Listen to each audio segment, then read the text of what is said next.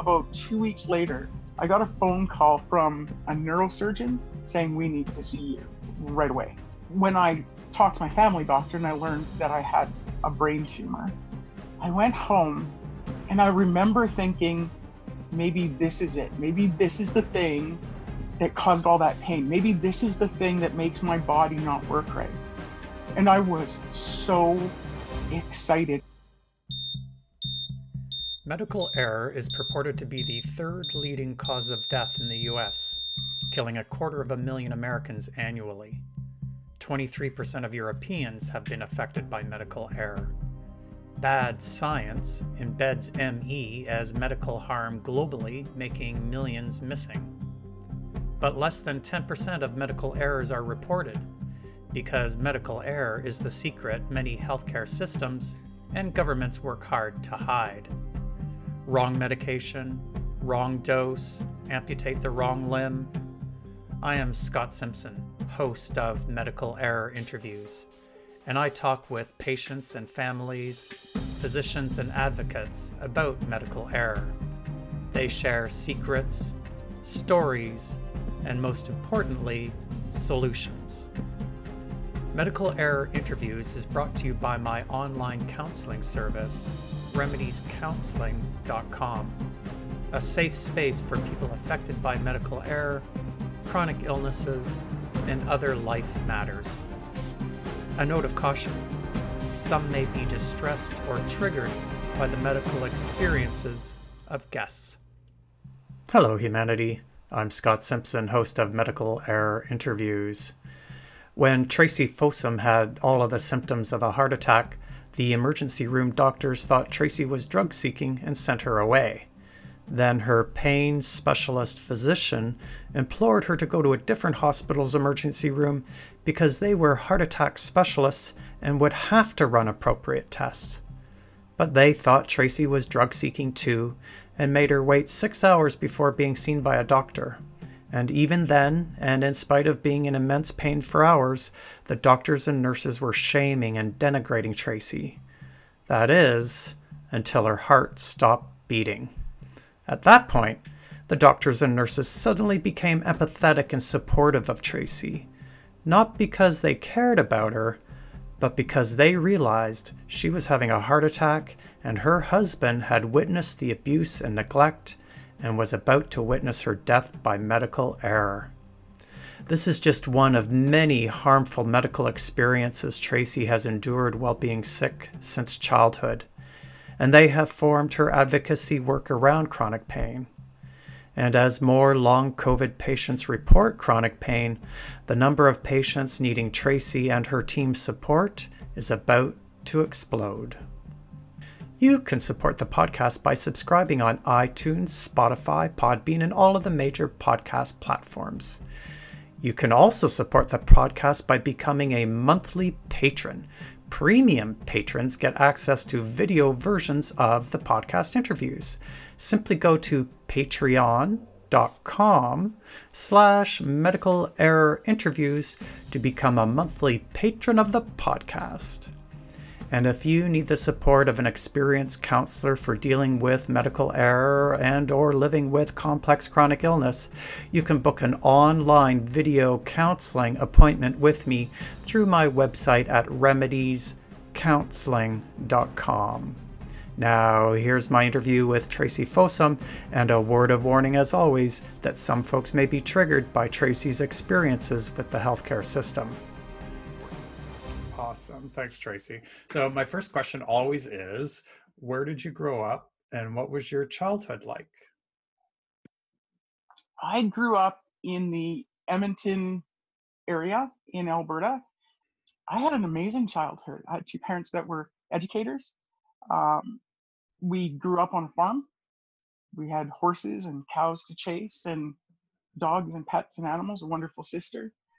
There was always, you know, little bumps in the road, but I can't remember ever having something that I really wanted or needed that wasn't available uh, or that didn't happen. Of course, that was within reason. I mean, I still didn't get my unicorn. Um, but it was it was a good life with a focus on education, um, independence, um, a love of nature, fishing, camping, that kind of thing. Oh wow, sort of idyllic. You know, it was. Uh, So after you left the farm and entered adulthood, where did your life take you? well, I didn't exactly leave the farm. I went into agriculture. I I had a baby when I was uh, just finishing off high school, so I graduated. Tough, tough, but I did it. Um, and then I got an opportunity to attend an agricultural college here uh, with a program that was being industry sponsored to meet the new requirements that were coming down the pike for the agricultural industry. I I went, I attended, I did well. There were job offers lined up before I even put in an application. And uh, shortly after having graduated, um, and by the way, I had my second child in the middle of going to to college, so it was a handful, a four-year-old and a baby. I came back out wanting to work within my home community, so I headed back to the farm. I got sick. Um, I got a really bad flu, and I never got better. I lost control of the migraines that I had. We didn't realize that they were uh, fueled by other things. My immune system started to attack me. And at that point, my health took a turn for the worst. So I didn't really leave the farm. I stayed. I farmed with my dad for as long as I could. And then I spent a lot of time in bed more than I was out uh, while I looked and searched for a way to improve my health. So what was the diagnosis at that point? The diagnosis at that point was you have migraines and we don't know. the the running theory at the time and and probably still is is that I'd had a complication from medications. There had been a medical error treating treating me when I was younger at a time when my immune system was vulnerable and my body was developing. And that had resulted in my immune system not working, was restarted. When it was restarted, it just didn't work right. So at the time, they called it developed immune deficiency syndrome.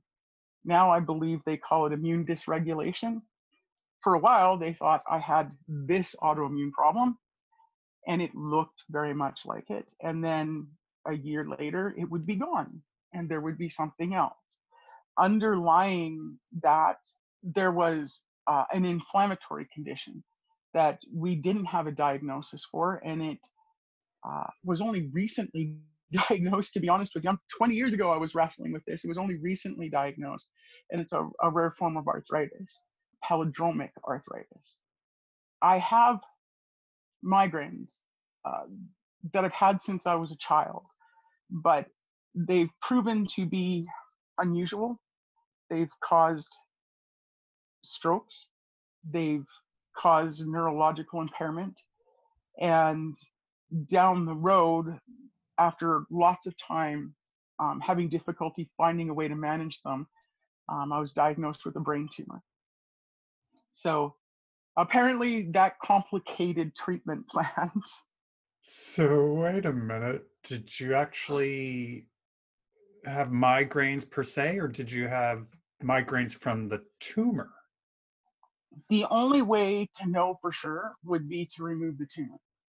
But I've developed a hypersensitive pain system. Traditionally, it was called chronic pain syndrome. And what that means is that if I have a surgery or I break my leg, there is a much higher risk that that pain won't go away, um, that my body will perceive that pain indefinitely. So, with that location, etc., we haven't removed the brain tumor. We know that it affects the headaches.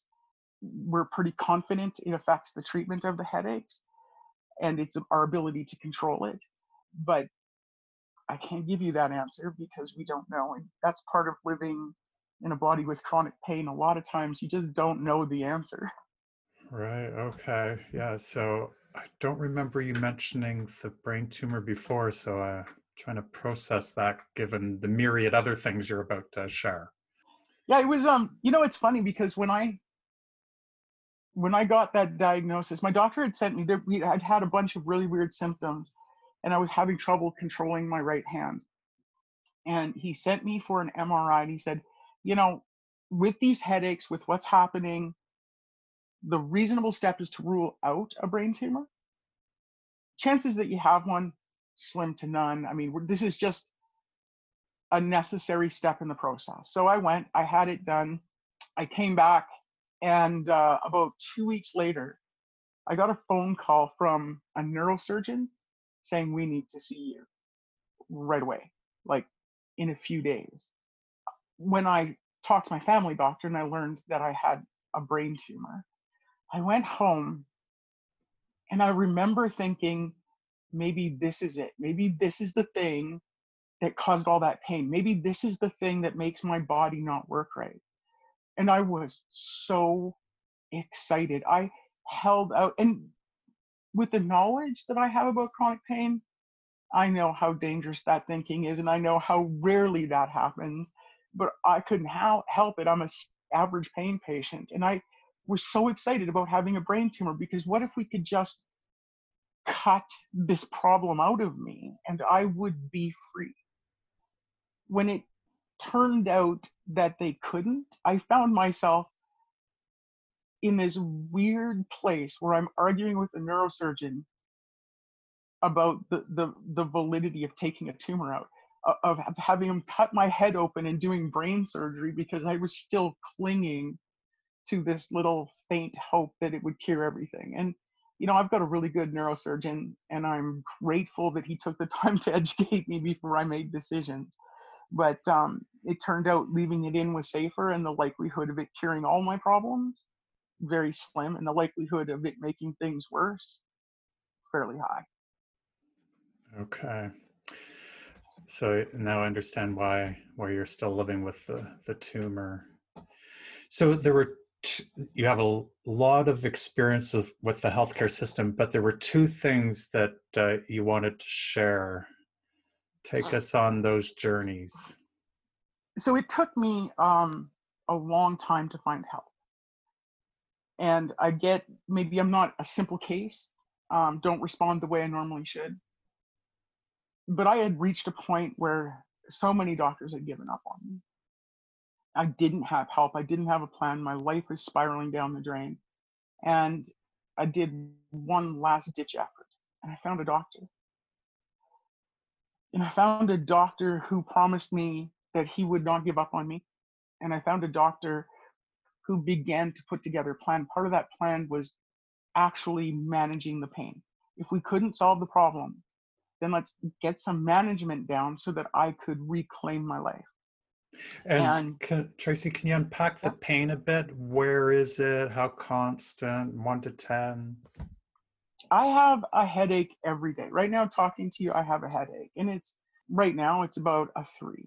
So if I stop and think about it, I can feel it. If I lay down, I notice it. But if I'm up and moving, it's probably not a problem. Back then, without help, it was a six, a seven. And then I had migraines on top of that that were hitting with every weather pressure change, any major emotional reaction. And we had no control over it. So those were seven, eight, nine, and sometimes 10 and could last for days at a time and I'd reach a point where one bad bout of pain could trigger the next. And that bad bout of pain could trigger the next. And so I was in a in a in a pain spiral. I also had at the time they just sort of referred to it, dumped it into fibromyalgia. Um, they told me it's not likely fibromyalgia, but we don't know exactly what it is. That's that immune dysregulation. My body's attacking itself that pain can range anywhere from a three to a seven. But back then, um, before we had any control, it was at least an eight. So literally getting up and going to the bathroom or getting food for myself became really challenging, really, really difficult, pain filled. Torturous. Torturous is the right word. And, you know, I wasn't sleeping. The pain was so bad, and I have a sleep disorder that made it more complicated. I wasn't eating properly because I never had a, I never had uh, an appetite, and I was constantly nauseous from the pain. It was a spiraling descent because one made the the other worse. The more time I spent in bed because of the headaches, the worse the body pain got. The worse the body pain got, the less likely I was to eat properly. When pain got high and wasn't controlled, it triggered the next round of complications, uh, adrenal crises, hormonal crises, an inability to absorb nutrients from my diet. And it just sort of spiraled to all of these crises. I don't know how else to put it. Just it was like one crisis after another with my health and those weigh as heavy on you and on your body as the pain does because you never quite find your feet you never get a chance to wrestle with pain because you're just constantly responding to crisis after crisis Okay. So, how long has this been going on? And how are you managing to pay bills, raise your kids? That was tough. So, I had had headaches since childhood. And in fact, likely I was born this way. Uh, a neurologist that I had been seeing talked to me about the fact that the type of colic, the length, and so on that I had as an infant was likely uh, infantile migraines. But at the time, you know, the rule was children didn't get headaches and they didn't experience pain that way. So it wasn't diagnosed then. But it was something that I had wrestled with all my life. As I got older, before I went to college, it was getting worse. The headaches were coming more frequently. After college, so in my 20s, in my mid to late 20s, is when that spiral took off. One thing leading to another until it was just, a, a catastrophic mess. And I'm 51 now. So it's been it's been a few years. It's been a few years that we've been doing this. How do I pay for kids? Uh, well, to be honest with you, I had to be reliant on on my parents. Uh, we lived out at the farm, so I didn't have the overhead of rent. Um, and at the same time, I had to get creative about writing. I couldn't go back to my career, or sorry, my my income. I couldn't go back to my career, so I found opportunities uh, writing, doing some online work, whatever I could find that could make a buck. To be honest with you. Yeah, as many people living with disabilities know, it's uh, it's a real struggle. It it really was, and the funny thing is, is I was set up like literally, I'd worked so hard to get to this place where this future was going to be very rosy. The the pathway that I was on would leave me absolutely independent to raise these children by myself if I needed to, and comfortably and I was pretty proud of myself. I was pretty proud of myself to get there. It was life altering. And in that time, I had been looking for help prior to getting that sick. I had been looking for help. Once I got sick, I would say it took about 10 years for me to find help. And when I did, when I did find help, the doctor who who took me on, he made me that promise that he wouldn't give up on me. And even then, my experience had taught me not to trust it.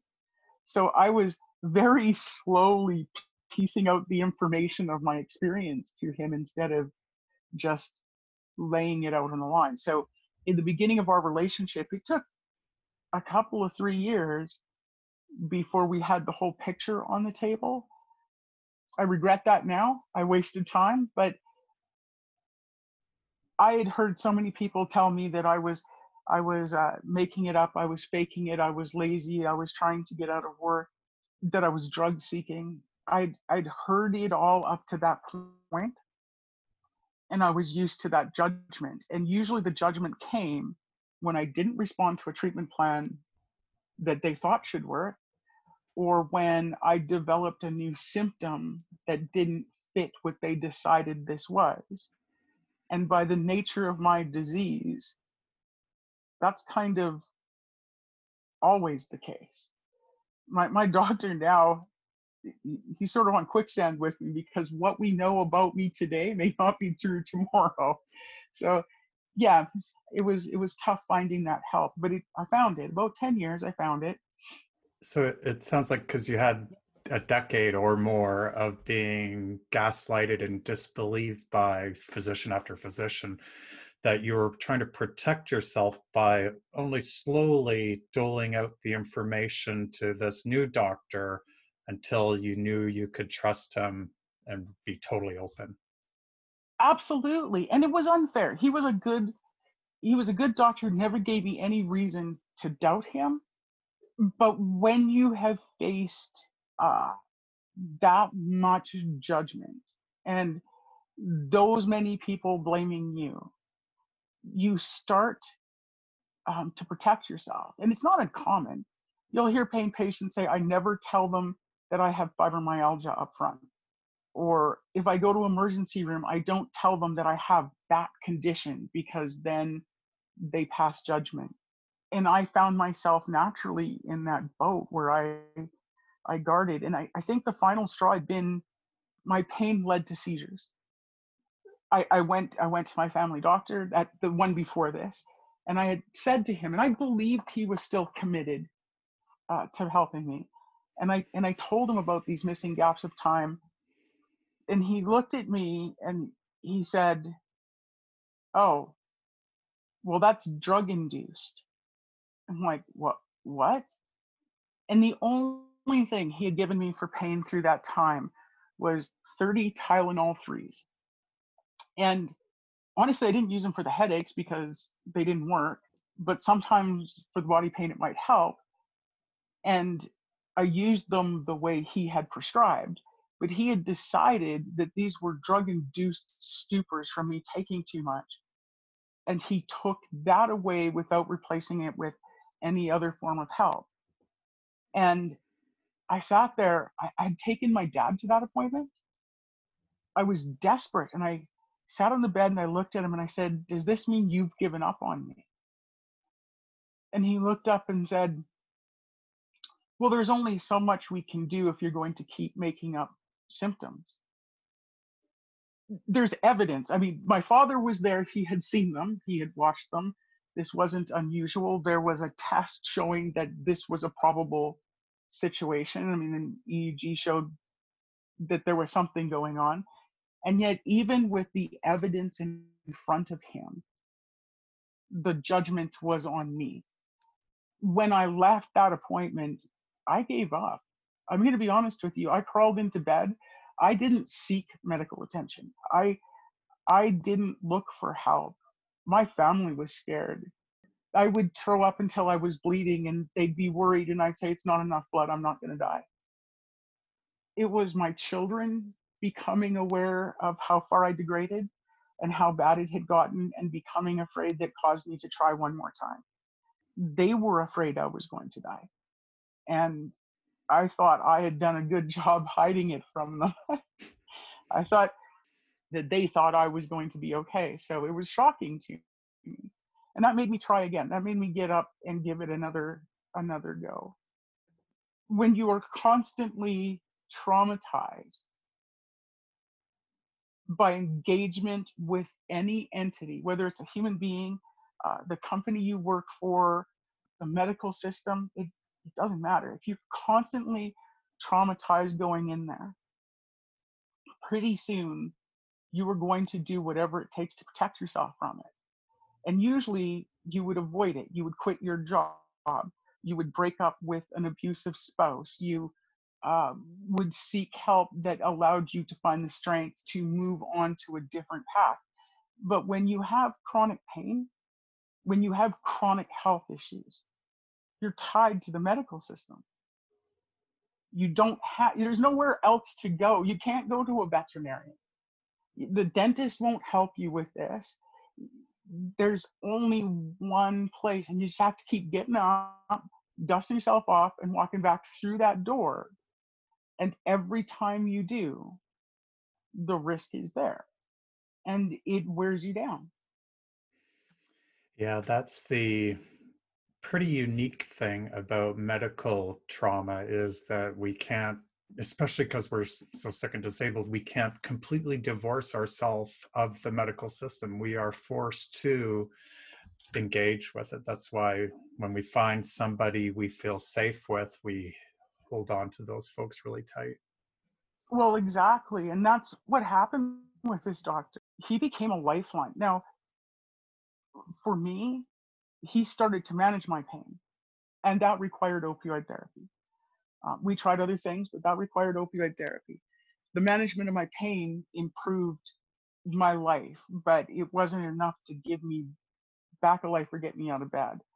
And from that, that point, it was, first of all, keeping me stable, chasing after the reason why I'm not absorbing iron from my diet or why I'm deficient in B12 or why my heart rate's through the roof this week and and he did that but he also cheerleaded.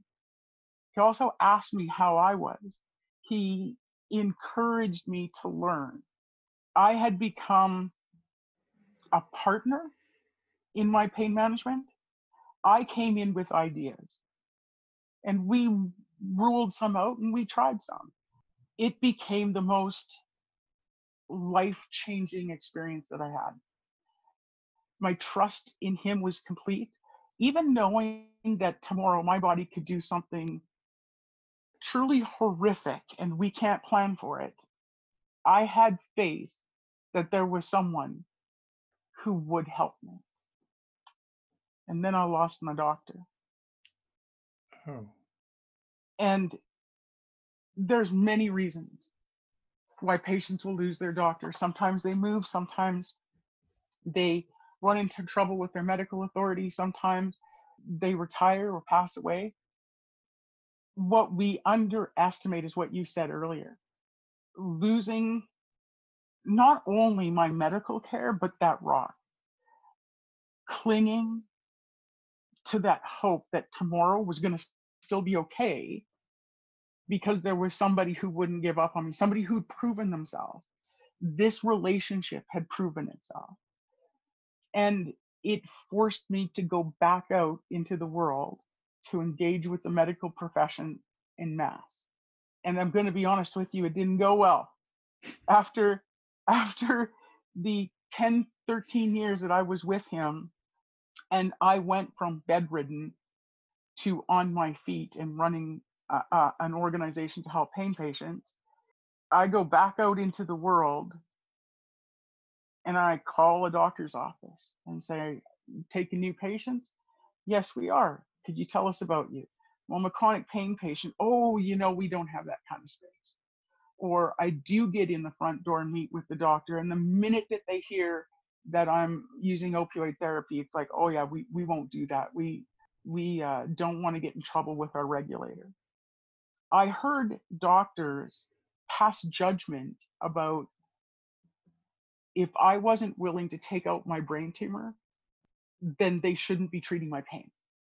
Because if there was any chance that the tumor was the cause of it, then it should just be removed. And when I pointed out that I had one of the best neurosurgeons in Canada, they said I should fire him.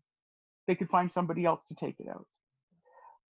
They didn't know me for more than four minutes. They didn't know the history. They didn't know the reason for that, but they they passed a judgment. And in fact, they made medical recommendation based on an opinion without enough evidence to draw that conclusion.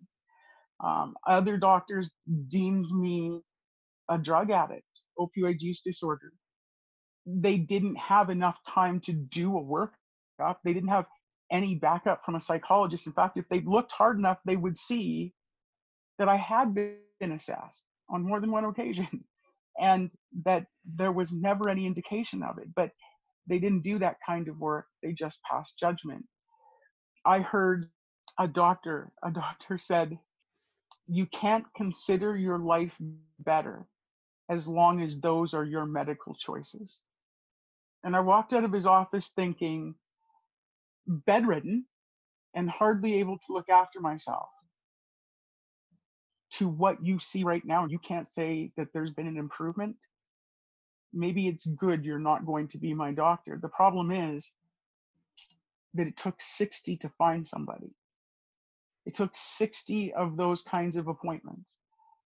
And each time it chipped at me. Each time I had to bear the brunt of judgment or hear that I wasn't worth taking a risk or that they're too busy to deal with somebody as complex as I am. And the judgment dripped and it was hard. And, and here I am supporting other patients and encouraging them and feeling my armor being torn apart around me. And at the same time, I free fell from my medication. It was brutal. It caused stresses on my system that were doing damage that we couldn't see at that time, but were causing me physical harm. My condition degraded, and I rapidly began to spiral backwards because all of my medical care had stopped. I didn't have anybody to assist. So I was back to having seizures. I hadn't had one in 13 years or 12 years. And I was back to having seizures. I was back to pain begetting pain. I was back to being in bed more than I was out. And I was struggling to maintain um, the life that I had built again. So you had to go through that loss again. Exactly. And this time it was harder because this time I knew it could be prevented. I knew that somebody reaching out and helping, I knew that not losing my doctor, I wouldn't be in this position. I knew that if it wasn't for that bias and judgment, that I wouldn't be spiraling out of control and it was hard to take. It was hard. It was a tough pill to swallow. But I wasn't the only patient. Every other patient in that practice that was being managed for pain faced the same thing. We all had to deal with the grief of losing that relationship. We had to deal with the insecurity of losing that support, that knowledge that we had somebody in our corner, that ability to trust that if something goes wrong tomorrow, you're going to be okay. And then we had to go out into the world and face the judgment and the bias. And for many, when they finally did find help, the first thing that happened was a complete decimation of their pain plan. It's like, oh, yeah, I don't do it that way. There's a different way to do it. So we're just going to disassemble everything you know, everything you've done, and do it a different way. You don't really have a relationship with that doctor. You don't know them. You don't know if they're going to be there. Will we go back again if it didn't work? But now you face what little you had left, the work that you did to get to that particular pain plan being disassembled by people you don't have a relationship with. It was it was very dark times. Very dark time. And so during this time, you're not just advocating for yourself, you've gotten into advocating for other pain patients. Um, so we advocated by addressing issues with medical authorities, by participating in development of policies and plans, but we also work with groups of patients that are in crisis like this or individuals who are in crisis and so while I'm going through this, all these other patients that were struggling and couldn't find help, the only place to turn was us. And and so we we buckled up, we toughened up, and we did what we could to help them. And those stories were heartbreaking. I had the support of a husband at this point who who really cared, uh, who was really understanding. And I had a fire in me that was fueling my determination. but a lot of these patients were were struggling to find that and to be honest with you there were so many times that we had to respond to suicide threats we got calls from spouses saying they won't get out of bed they won't make a call um, we had patients who had been pretty psychologically stable prior to that who were now suffering depression anxiety and later diagnosed with PTSD. And there was nowhere for them to turn. There was no one who understood. There was no one to give them advice or support them. And so we did. Wow. So it, it occurs to me that anger, rage, is a natural response to trauma. And it sort of sounds like you funneled that anger into advocacy, helping others?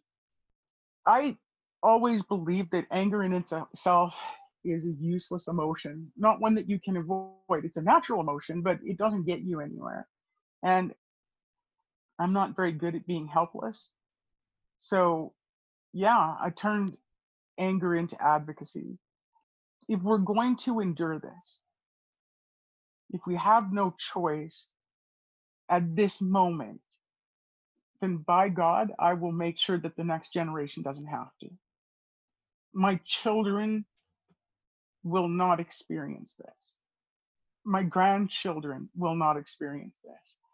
The people out there who are struggling, they need a light, and I didn't have one. I was very isolated when my pain got bad.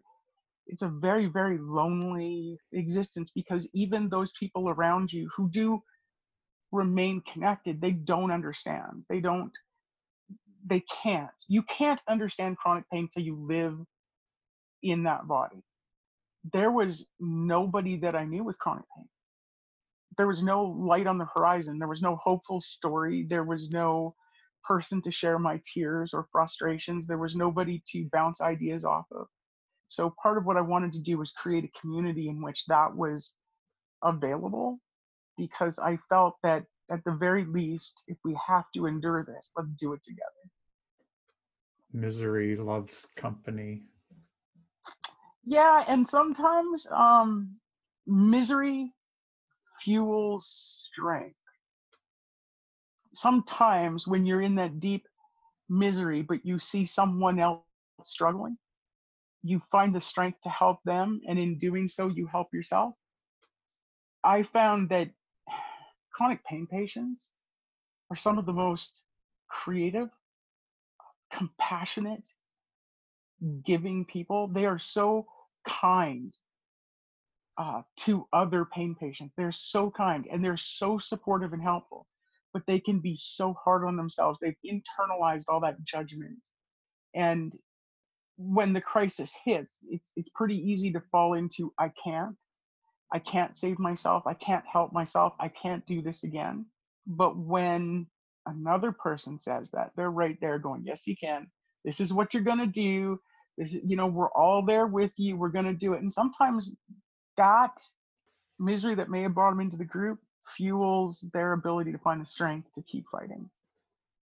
So, how do you, when you're having a, a bad day and lots of symptoms, what do you say to yourself sort of get through the day? If it's a, a 10 on the Richter scale, I say turn out the lights and leave me alone. I hunker down, I pull the blankets over my head like any other pain patient in really bad shape and say, go away. Because you know what? Um, I've learned that that's part of my process and I, I need to have those bad days and it's okay. I've learned to approach a lot of them with humor um, the jokes. My team and I, if you were to go back and look at our messenger chats, they would just crack you up because we find this way to joke about what we're dealing with, sort of find the dark humor in it. And that sense of humor drags me through.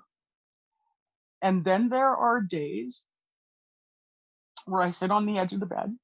And to be honest with you, I take a deep breath, I hang my head a little bit, I roll my shoulders, and it looks like I'm getting ready for a prize fight. But I know that in that day, everything I do is going to require willpower. I know that every engagement that I have is going to take um, effort.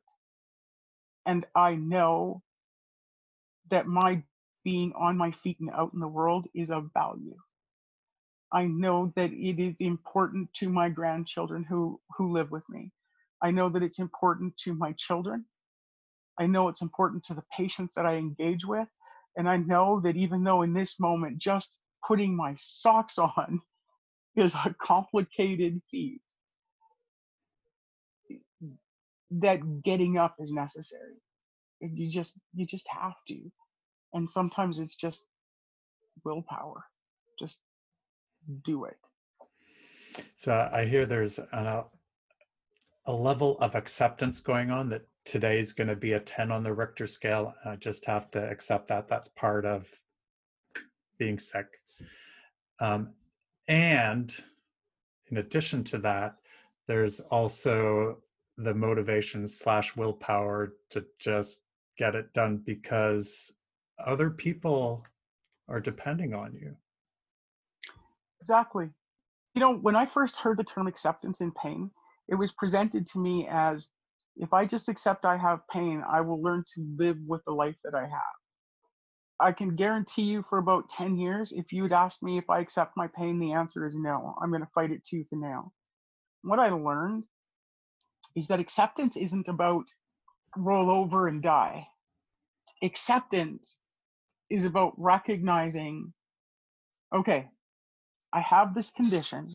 There are things I need to do for me. I need to rest at times. I need to have a 10 and be okay that it's going to be a 10 and that I'm not going to be on my feet. I need to prepare and plan if there's a special day that I want to be at. And I need to pace myself by accepting that those are part of my life and managing those things that I can. My life became less complicated with my pain. It didn't make my pain better, it's not a cure it's about living the best life you can with your pain, despite your pain. That acceptance was an important step. It was certainly an important step. And I learned that, especially for me, lack of motion, it, it's crippling. And no matter how bad it is today, the longer I'm off my feet, the worse it gets. And part of acceptance is it may hurt today, but I need to find a reason and the willpower in a way to keep moving as long as I can, rest when I need to, and get back up when I have to, so that I don't spiral backwards. Wow, so you must have really had to develop the ability to be flexible and adaptable to what your body is doing in any given moment or day. Absolutely. It's funny because everybody goes, uh, What does your schedule look like? And my answer is it's very flexible because very honestly, I could wake up today and be unable to have this conversation with you. And I don't know. So when I make plans, I have a plan, I have a backup plan. And if the plan goes to hell and the backup plan goes to hell, then we do something different. We respond to the need in the day. This organization takes a lot of hours at work, but I can't work a nine to five job. So if I'm up at 11 in, in the evening, I may respond to a couple of emails. If I need to rest more in the morning, maybe work doesn't start till noon. But that flexibility in my life was necessary. And in the areas where you can't be flexible, you need to plan for it. Planning is important. Yeah. So you you mentioned the group that you work with tell us about the the name of the group and the kind of work that you do. So it's called Help Alberta's Pain, and we created um, an online community for chronic pain patients through Facebook. We do education support and advocacy. We're just launching our online support groups uh, this month, which we're excited about. We were doing support groups out in the community, but COVID kind of changed that and we found a way to get back on the game. We work with medical authorities on development of policies, plans, strategies, things like that. But we also advocate. We advocate when patients are getting a raw deal, when things are going wrong that is causing harm to my community, you can bet I'm going to show up and make make make some noise about it because it's time that we not be overlooked because we're in too much pain to be there and fight. So we needed to have a voice that could stand up for our rights, that could bring the frontline experience to those people making decisions about us and hold them accountable for the decisions that they're making. I couldn't do that job and collect all of the patient stories we were collecting and listen to them struggle without doing something. It would crush me. It would just, I, I would have burnt out years ago. So, what we did is we created um, an aspect of the organization that advocates for patients. One of the things that we do is we are connected with several clinics across the province of Alberta. If one of their chronic pain patients feels that something has gone wrong that they can't talk to their doctor about or their clinic about, they know that they can come to us. And our job is to help either educate the patient on how to handle it or to attend a meeting with the patient as their advocate with the doctor or the clinic to resolve the problem and help rebuild the doctor patient relationship. And I'm really proud of that. I'm really proud of that because if you could uh, have someone to hold your hand when you need that, just for that moment, and you learn and see how it can work, um, it prevents you from spending three years like I did, not telling the doctor the whole story. Uh, it prevents you from feeling hard done by when it's a matter of doctor speak doctor and patient speak patient. And sometimes the best intentions, the wires get crossed. We also do that with uh, patients who reach out and are in trouble and the clinic isn't um, connected.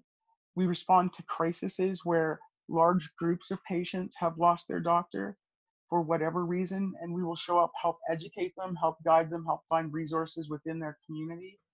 Um, and in particularly uh, difficult situations, we will assist individuals uh, finding the care that they need. We kind of move towards that aspect of support and advocacy mostly to save me, save me from from crushing under the weight of all of those sad stories, but it also gives us the ability to hear what's going on out there. Patients talk to us. They tell us, my doctor said this. This is what it's like in that region. There's no doctors taking pain patients in this small town. And, and that gives us the knowledge that we need to take it to the authorities that are responsible for this. So, your group is taking on some of the big gaps that the healthcare system is missing around pain patients, and also some of the social work aspect that's missing from the overall healthcare system. So, is the government paying you for all of this good, needed work, or how do you fund you and your team? My team and myself are all volunteers. We are not funded any overhead costs for our organization I pay for. To begin with, the reason why we weren't funded was that when it came to the advocacy work that we needed to do at the time, there just couldn't be any question as to whether or not I had ties to anybody uh, drug companies, organizations, the government, whatever. I needed to be a free agent so that my voice spoke for pain patients and only pain patients. Now that we've expanded into these other areas, yeah, it's time for us to start looking at funding. Things have gotten bigger. We need larger staff. And so we're growing. We're going through some we're going through some growing pains. But it's also our job to press the government, uh, Alberta Health Services, and the various authorities to pick up that slack to understand that if this is a need that we're responding to and how much the need is there, it's not my job. We're covering, but it's our job to make sure that somebody picks that up and is professionally managing this for the well being of pain patients. Yeah, yeah. So now that COVID is coming into a second wave, at least here in Ontario, is it, are you having a second wave in Alberta? We're starting to see the numbers go up for the fall.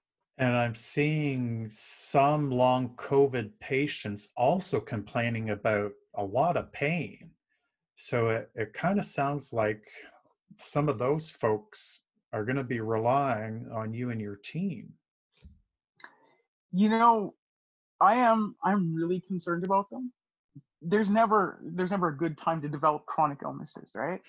Um, one of the one of the big things that I noticed popping up is chronic chronic fatigue for uh, some of the COVID long patients, as well as muscle aches and things. Um, I have chronic fatigue as part of that combination of immune things, and I'm worried about them being lost in the system and not knowing where support and resources are. In this journey of illness, Mm-hmm. they're babies, they're young, they're new. And is the system prepared to do this without traumatizing them? Or are we just going to traumatize a large group of people all at once because they're not going to be understood? Are they going to be able to find their way to us? Because, you know, I still run into people who have had arthritis for 20 years, need a walker, can barely bathe themselves, going, oh, no, no, I don't have chronic pain. I have arthritis. And so, would they identify what they're going through in a way that would cause them to seek out resources where they might lay? And that concerns me. I guess education these people need education and they need it quickly. They need it early in their journey. If I had that education early in my journey, if I had known the things that I know now, my journey would have looked very different. I don't know that the system is ready for them. I know that there's work going on across Canada. Yeah, I'm worried about them. Yeah, uh, I have yet to hear any health leader in Canada even utter long COVID. So there's doesn't seem to be any public acknowledgement of long COVID patients. So that's medically marginalizing slash invisibilizing them. And then, as we know, the healthcare system as it is is definitely not prepared for the pandemic folks or the folks who, after six months, become ME CFS patients. Uh, yeah, so it, it's not going to be pretty well, at we, all we have some really uh, great minds out there that I've seen talking about it, I've seen working on it, I've seen discussing it. And to be honest with you, if we were going to be taking this seriously, our federal government needs to round those people up and say, get together, let's get a plan, let's get going. And I, I don't, I haven't heard of any big works, but then I've been kind of busy recently um, on that. But you're right we're going to marginalize these people. We're risking making it worse because what I talked about about the side effects of my pain, like my pain got really bad and I had an adrenal crisis. And the adrenal crisis led to a blah, blah, blah, which then required treatment. But the side effect of that treatment was, and the longer you go down the path without a directed approach, without knowledgeable people, and without a plan, more likely you are to pick up more side effect issues that complicate it. So these patients coming out with COVID long, they start hitting the fatigue. And if you've lived with chronic fatigue for a long time, you know that those days where you can, you do. But early in the process, we often would go, I'm still tired or I'm my muscles are still aching and I don't want to make it worse. So we held still, right? These people coming out, if we don't get to them quickly, if we don't have a plan for them, and if they are allowed to founder around looking for the expertise and specialties that they need for six months, eight months, a year, two years, by the time they get treatment, it's going to be much more difficult to address. And I'm concerned about that because we see that all the time with pain patients we see pain patients early in the process not being able to see a specialist or not being able to get some of the basic testing done to identify their problem or get a basic plan in place to manage it. and we watch them still struggle for 10 years. Today, the uh, Canadian government released the, the current issue of preventing chronic disease as part of the title of the journal and it was about all about covid research yet none of the covid research in this journal was about long covid yet the title is about preventing chronic disease so that's When- where our, our, our government is right now When I say our government, it doesn't matter which party has been in charge. Okay. I've been around for 20 years doing this. It doesn't matter which party is in charge. The attention to chronic illness has never been there. The recognition that a good plan, proper resources, early access to treatment in the long term will save money, but we've never invested in it. Research in chronic pain in Canada, even though it affects 30% of the population, is I think it's 0.25% of the research budget. It affects more people than diabetes, HIV, and cancer put together. And yet, there is very little work until the last couple of years that has been done. So, when you tell me that we created this chronic illness thing talking about COVID and didn't talk about COVID long, I should be surprised. I should be horrified. But it's more like, oh, that's just one more thing to deal with. It's like, have we not learned? Have we not learned our lesson? And honestly, I don't think we have.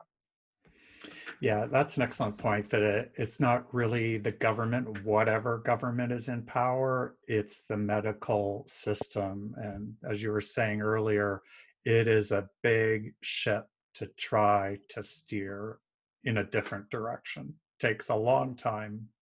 You know, that was shocking to me as an advocate.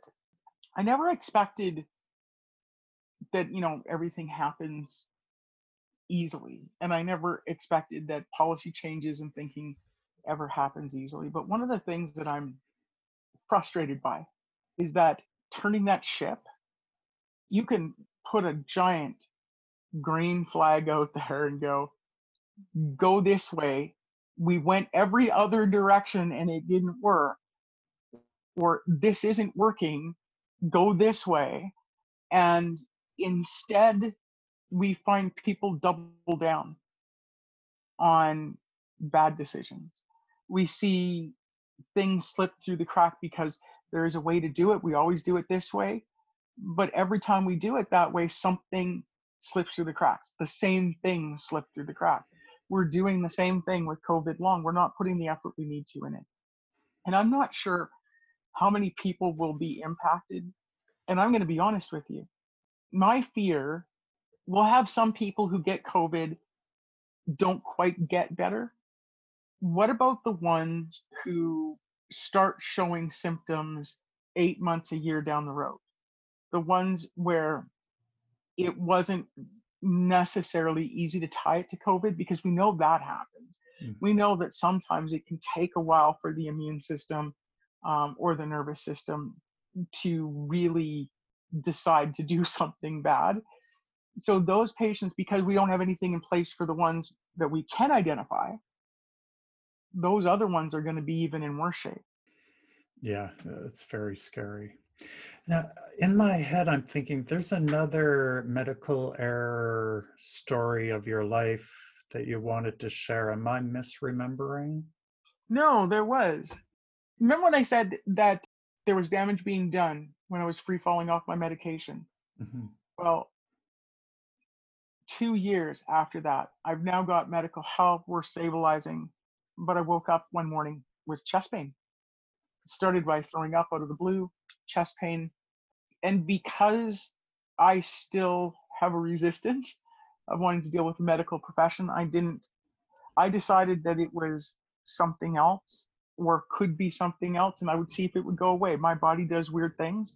I can get a pain somewhere and in a day it's gone so i decided to let it ride by the next morning i knew i was in trouble i was in a lot of pain i couldn't catch my breath the hot splashes nausea um, pain was running straight up the center to the back of my throat, up into the back of my jaw, out over my left shoulder, coming in waves. And I'm pretty good at handling pain, but this was pain that was pretty extreme. And I finally told my husband that I needed him to take me to the hospital, which caused every alarm bell to go off in his head because I'm the last place you will find me is in an emergency room. I went into the emergency room.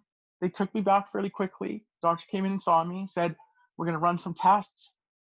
We're going to do something for your pain. And I, as he walked out of the room, I remember feeling a relief. Like I felt, okay, they're taking this seriously. And then the nurse walked in and she held up a syringe and she said, The doctor ordered this for your pain. It's Toradol. Let me guess, this doesn't work for you. Toradol is an NSAID. It's a it's a non-opioid medication, and they had obviously looked at my file and saw that I use daily opioid therapy.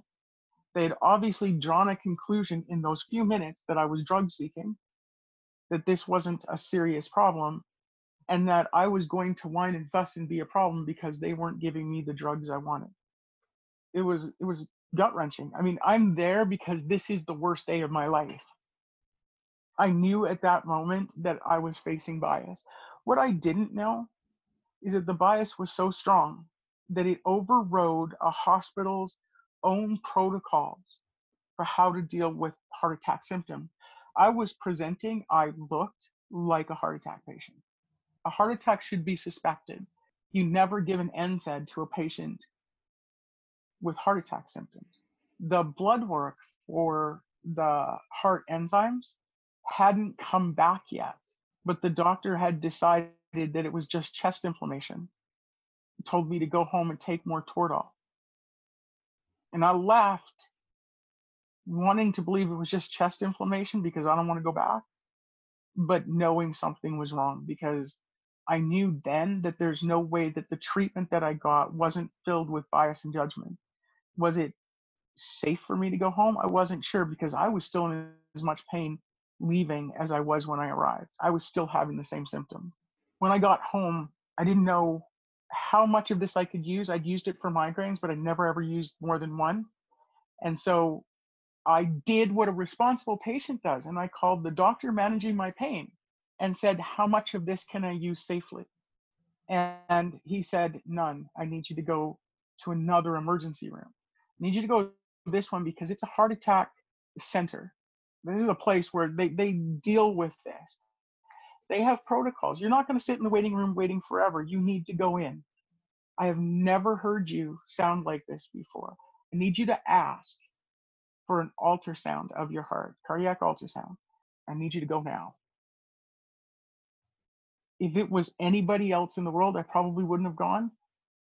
But that is now my pain doctor. This is the person who I have put my life in their hands and he is asking me to do something, so I will.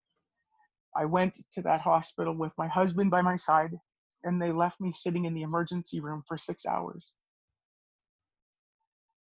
They called a patient who had gone out for a cigarette and wasn't there when they called them. The patient had come back. A while later, they called him again and he wasn't there because he'd gone across the road to Tim Hortons to get coffee with his friends. He came back and went up to the front and complained that he hadn't been called yet. They said, We called you twice. And so he sat down. 10 minutes later, they called him and he got taken to the back. And my husband is begging for help because the pain is getting worse and the, the severity of the crushing in my chest was getting worse when I finally got to the back, they left me sitting back there before I saw anybody for an hour. And when the doctor came in, he'd already gone through my file. He asked me why I was there, and I told him. And I asked him for that cardiac ultrasound. And he said, We don't treat this kind of problem in emergency rooms. We don't treat it with that kind of test. And when I asked him what problem he thought he was treating, he wouldn't tell me. Then he told me he had to run a heart trace, do blood work. So he was going to do that. He was going to put me in that chair over there. And when those things came back, he was sending me home, and that's it. Do you understand? That is all I am going to do for you. Over the next few minutes, while they were setting up the heart trace, um, I listened to nurses and doctors make comments about me being a frequent flyer because I had already been in one emergency room. I haven't been in an emergency room for pain in 15 years, and the only time I had been in an emergency room in that time was because a doctor sent me to an emergency room. I heard the doctor say he wasn't going to contribute to my problem. I'm not sure what he thought the problem was, but I suspect he hadn't figured out that it was a heart attack because the reality is he wasn't doing much to help that either. While I listened to these judgments, nobody was looking me in the eye. Nobody asked me about my pain level. Nobody asked me about my pain. They avoided it at all costs. I tried very hard to be the patient that they tell us that they want. I said thank you. Even in that pain, I tried to put a smile on and say thank you when they brought me a glass of water, even though all evidence was they were mad at me for bringing me the glass of water. They hooked me up to the heart monitor, and within minutes, the alarms and bells start going off. My heart rate dropped to 20 beats per minute. The same people came back into the room. And all of a sudden, I feel somebody rubbing my leg, and the nurse is telling me, It's okay, honey. You're okay. We're here. We've got you. We just need you to relax. And all of a sudden, everybody in the room was worried about me knowing that I was safe. Suddenly, somebody asked me what kind of pain I had. They seemed to be concerned about it. And, and they kept telling me that they were there, they've got me. And I looked at my husband and said, had empathy. Am I going to die? And then my heart stopped. Now, in that moment, I went from being a problem pain patient who they suspected of drug seeking to a cardiac victim. All of a sudden, people were concerned about how much pain I was in.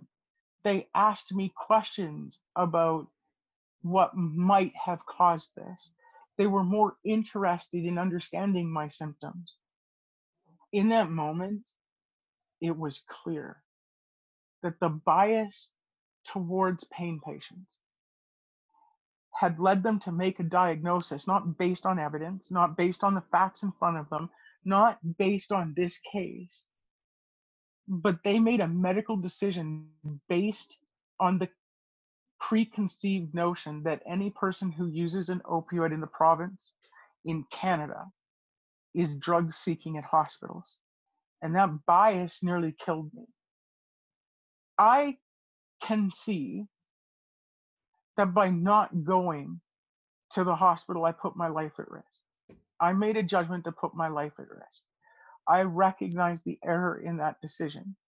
The problem is, I'm not sure that they recognize the error in their decision making because my story may be a unique condition. The reason why I was taken to the emergency room may be unique.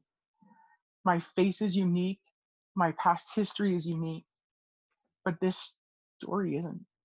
I've got stories from all over the province, from all over Canada, where patients are having symptoms ignored where they're being sent home only to find out that it was cancer. One of our patients went to one emergency room. They wouldn't do any kind of workup or physical and sent her home.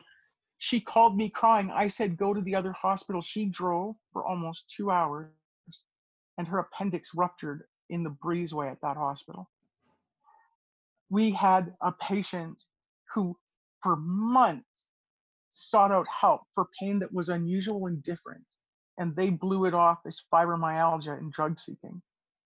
And it turned out to be cancer. We have a history within the medical profession of allowing bias and judgment to affect medical decisions, and it has never, ever worked. It has never not caused significant harm. and we have not learned our lesson. But what I can tell you is that right now across Canada, the bias and judgment that chronic pain patients are facing is worse than it has ever been. And it is putting lives at risk. And it put my life at risk. That trauma we talked about earlier, that's just one more scratch on my blackboard. That's one more time where me reaching out to the medical profession for help in time of need, I had to take a licking. And then they wanted me to go and get physiotherapy and go see a cardiologist and go see this person and go see that person.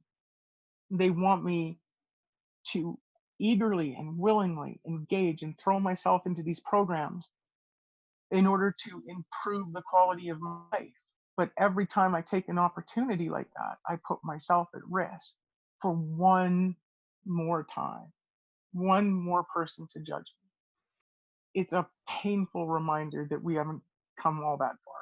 Yeah, exactly. Uh, painful on every level physically, emotionally, socially, ethically. It occurs to me that when they realized, when they saw the evidence that you were having a heart attack, that their empathy, their, their concern wasn't for you, their concern was, ooh, we just fucked up and there's witnesses. We may lose this patient. We may kill this patient. I suspect their concern my, was more about their reputation than about my your husband. Health. My husband watched this from a different perspective. I was kind of busy at the time, um, so I missed some of what was going on. That was his impression. He said that when the alarms went off, the nurse stood there fiddling with the machine and went to the point of turning it off and on. It was almost as though my heart rate dropping to 20 in a drug seeker was that's not possible. He said the realization after she had flicked the machine off and on and it went off again, he said you could watch it wash over her face. She just went pale. So yeah, you know what? They did know. I had the opportunity to talk to a nurse that was in the second emergency room later, and I hold out hope that if she is in another situation like that, she will behave differently. But she admitted that she heard the conversations. She told me that the judgment had been passed. I mean, she had to be careful about it, but she said there was an opinion of what this situation was, and I didn't question it. Only takes one person on that team to whisper to somebody else, drug seeker. I've seen this before. Or another one of them. And it can corrupt an entirely good team. It's like a virus. Yeah. Yeah. I, a couple of weeks ago, I was chatting with a provincial advocate here, and I was saying that yes, we've got this COVID pandemic going on, but there's another hidden pandemic that's been going on for decades and that's the the gaslighting and the medical errors in our system and she wholeheartedly agreed with that. You know the medical errors like if you look back through my story within the realm of chronic pain it's actually almost acceptable. I, I don't know how to explain it but every doctor who judged me to have opioid use disorder or an addiction or to be drug seeking was making a medical diagnosis. Because opioid use disorder and addiction are a very serious mental health disorder that requires assessment going through a diagnostic diagnostic process to come up with a diagnosis and then a treatment plan. So every time somebody went drug seeker that is a diagnosis when it comes from a medical professional. That is medical malpractice to throw diagnoses that you haven't done workups on, but it's almost acceptable. Every time one of those doctors said, cut out the brain tumor, without having known what they were dealing with, was making a medical recommendation based on an opinion, not a fact.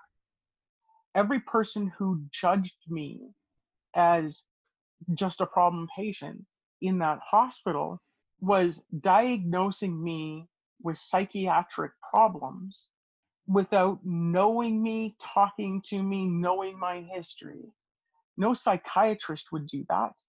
That's their job. They're better able to identify those things, and they wouldn't do that. But we have allowed it to become commonplace in the medical system. And we don't talk about it in terms of medical error, medical malpractice. We talk about it in terms of, oops, it was an opinion yeah it doesn't even get recorded that type of medical error and it's so ubiquitous uh, and i don't think there's anyone who has complex chronic illness which in and of itself can be traumatic all the loss that goes with that but to have another layer of trauma added on repeatedly by the healthcare system. It's just unbelievable even though i talk to people every day about it. It's still unbelievable. Well, you know, think about it this way: if if a woman or a man was in a uh, uh, an office and was dealing with sexual misconduct or sexual assault by somebody in that office, okay? Or if they had been sexually abused by an individual in their life. And I said to you, that I realized that the person who abused them had the most knowledge and understanding of sexual abuse. So we're going to send the victim to the perpetrator for treatment. Everybody educated in this field or not would scream. The red the, the, the red walls would go up. They would encircle that victim and say, no, no, you don't get to traumatize them. And if I sent the victim back to the workplace and the workplace said, yeah, um, well, just ignore them, pretend it didn't happen, go back in there and work alongside, and we'll make sure it doesn't happen again, we would see outrage. That company would be in so much trouble, it would become public knowledge. But we don't do that because we don't see patients as victims this way. And so I get up and I keep walking back in the door where the perpetrator is, where the crime has happened, where the injury and harm was done. And I don't have a choice. And nobody's screaming about it. Nobody's saying, encircle that victim. Nobody's saying, let's make sure this doesn't happen again. No, don't get me wrong. There are people who have difficulty managing the chronic illness that they live with. And there are people who have opioid use disorder and addiction. And these are very serious chronic illnesses all on their own.